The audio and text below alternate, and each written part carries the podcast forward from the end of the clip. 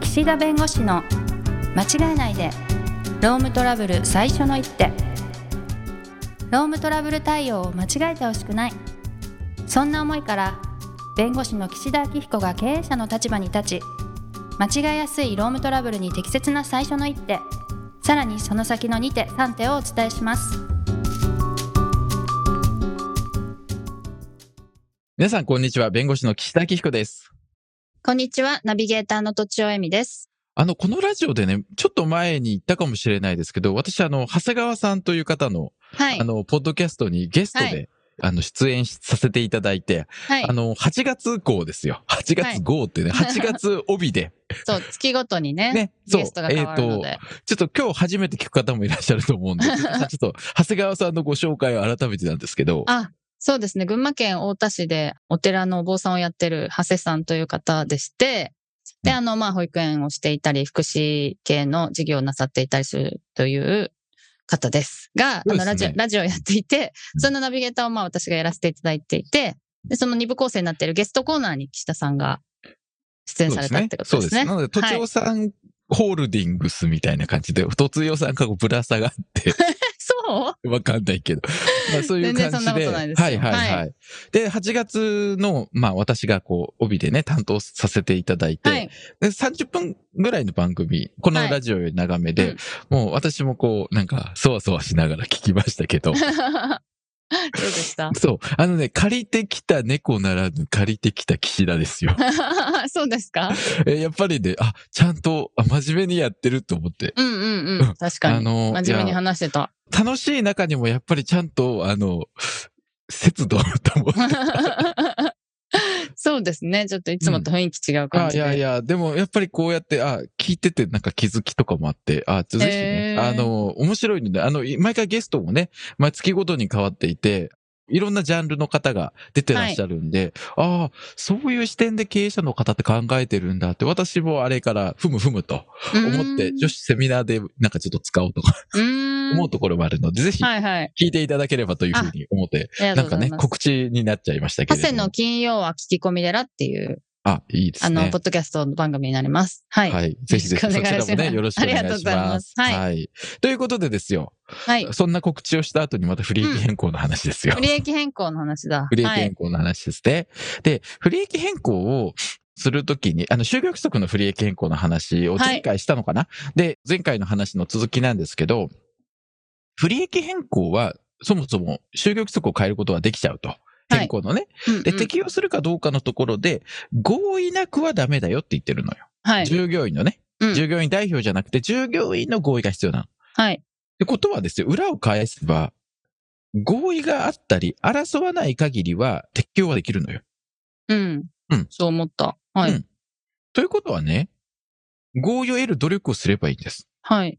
で、もう明らかにこれみんな不満だよねっていうような場合には、うん多分、途中さん昔経験ありますか何かこう、昔の会社さんでね、こう何何か手当を減らされるとか変更されるときに、なんか、こういう条件もつくから、あの、なんか飲んでよとか、こういう条件もあるから合意してくれみたいな形で、なんか説明されたりとかってありますなんかありましたね。住宅手当が変わうるん。そう、本当ちょっと覚えてないですけど、その代わり給料が、うん。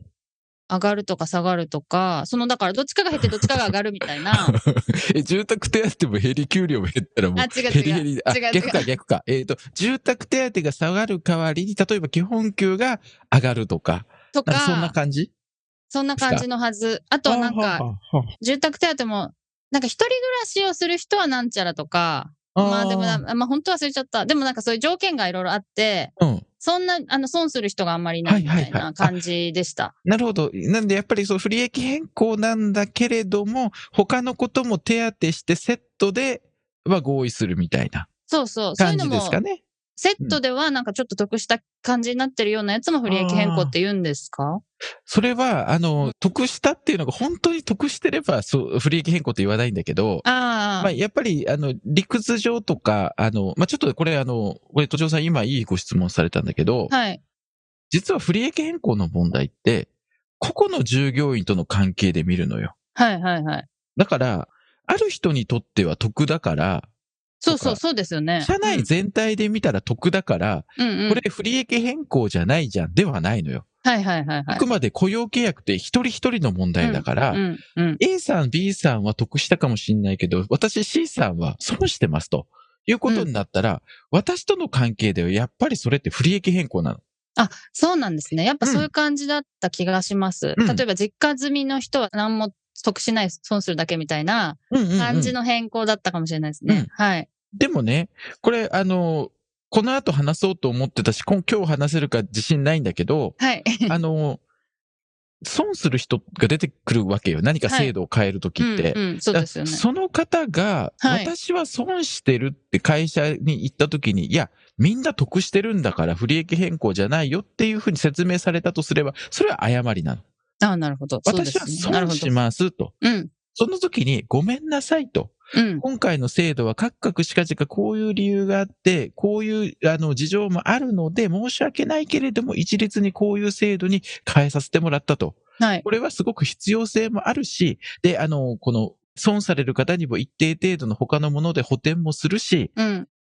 制度全体としては平均的に得をするとうか、ん。会社のコスト自体は別に減ってないと、むしろ、あの、増やしてるんだと。うん。うんだからこういう制度に変えることは申し訳ないけれども我慢してくれとうんいう形で同意しない人にも適用するっていうルールが実はあるんです。うん。うん。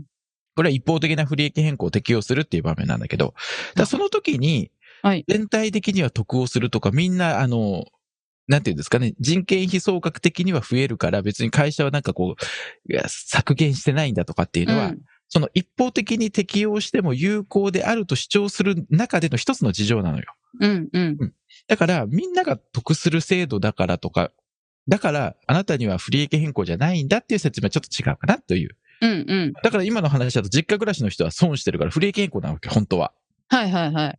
でもその時に何か他のものとセットで、まあまあいいかなみたいな感じでしょとか、なんか、経過措置とかありあまったした、のかな経過措置みたいなの確かにありました。1年あ間ーこうで 2, 年目はこうとはいはいはか、そうそうちょそっとう。ずつ変えるみたいな。そうその間になんか、得したい人は準備例えばこうこういう動きをしてねみた いな。そうそう心の準備といろんな準備をする期間ととか、か、その損する額を一定程度補填するとかってやるのあったあった、確かに。はい。これってやっぱり本当は不利益変更なんだけど、はい。合意をしてもらいやすくする。うんもしくは争われないようにするための工夫である。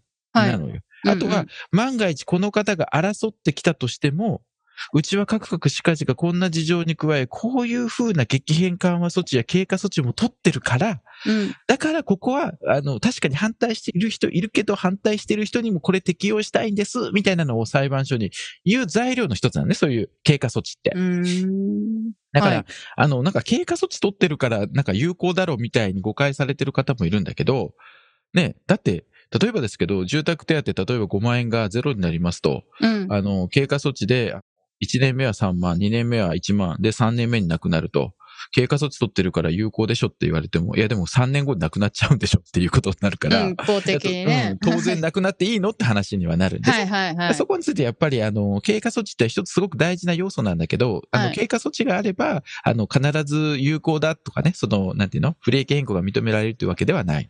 うーん。うんうん。でね、今確か話としては経過措置も含めて何か都庁さんの昔いた会社さんで、その何か変更になった時にやっぱりそういうなんか同意を取ったり、他のものがなんかこう付けられたりしたわけでしょそうだったと思います。はい。で、あの、今ね、都庁さんがおっしゃった他のものを上げるってあるじゃないはいはい。例えば基本給を、例えばですよ基基本本給を上げる給とがか上がるとかね、っはい。ていう時に、やっぱ合意を結んだ方がいい理由はね、はい。別に、不利益変更は合意が必要なの。はい。でも、有利に変更するものについては別に合意とかいらないわけ。あ、なるほだっど、てね。相手反対しないから、はい。有利であればですよ。はい。だから毎回、例えば毎年昇給しますって時に基本給上がった時に、じゃあ毎回その基本給上げていいですかみたいな合意取らないでしょ。うん。ううんん。うんで、それはもう上がったものについて従業員側も積極的に争わないからなの。はい。はい。だとするとね、この不利益変更の問題でちょっと気をつけていただきたいのが、例えば今の話でね、住宅手当を3万円減らす代わりに基本給1万円上げますっていう場合には、はい。合意を結ぶときに、不利益変更で5万円から2万円に変わることを条件に基本給1万円あげますとうん。いうふうにしとかないと、はい。いや、不利益変更は嫌だけど、基本給1万円あげるのは別に同意してるし、別に争ってないんで、ああ、 なるほど。基本別給ではしょっくていれうと。うんまそあ、うなるほどね。で、やっぱりこれって本当はね、和解をするときって、これセットでというか全体でやっぱり和解をするので、このつまみ食い的なものは本来ダメなんだけど、はい。でも、まあ、日々のその従業員と会社との関係の中では、そういう説明きちんとしておかないと、いやう、ん基本給は基本給で上げてくれたんでしょと。うんうでんも、不利益変更は不利益変更だから争いますと。うんうん。っていうふうに言われちゃうと困るから、そうですねあ。の、きちんと条件にとか、これを合意していただくこと、代わりとして、という形で、もし不利益変更を争うんだったら、この基本給のアップももちろんこれ遡って、なくなりますよ、みたいな形うんが言えるようにとりあえずしといた方がいいですね。確かに、 それはね、あうの、ん勘違いしちゃいそそう。うそうそうはい、お互いに。はい。うんまあだから合意を取りましょうという形なんですね。はい。はい。で、なので、あの、就業規則変更するときに、こう、従業員の方にこう変わりますと。でね、こういう理由でこうなりますと申し訳ないけどご理解くださいみたいな形で説明して、で、その上で給料が例えば毎月こうこれぐらいの額変わりますと、まあ見えるような形で示していただいて、はい。で、まあ説明を受けて合意しましたみたいな形で取るのが理想ですね。うんうん。うん。だから、これって結構、えーでもそんなこと言ったら合意しない人が出てきますって言われる可能性あるんですよね。会社の方から。不安としてね。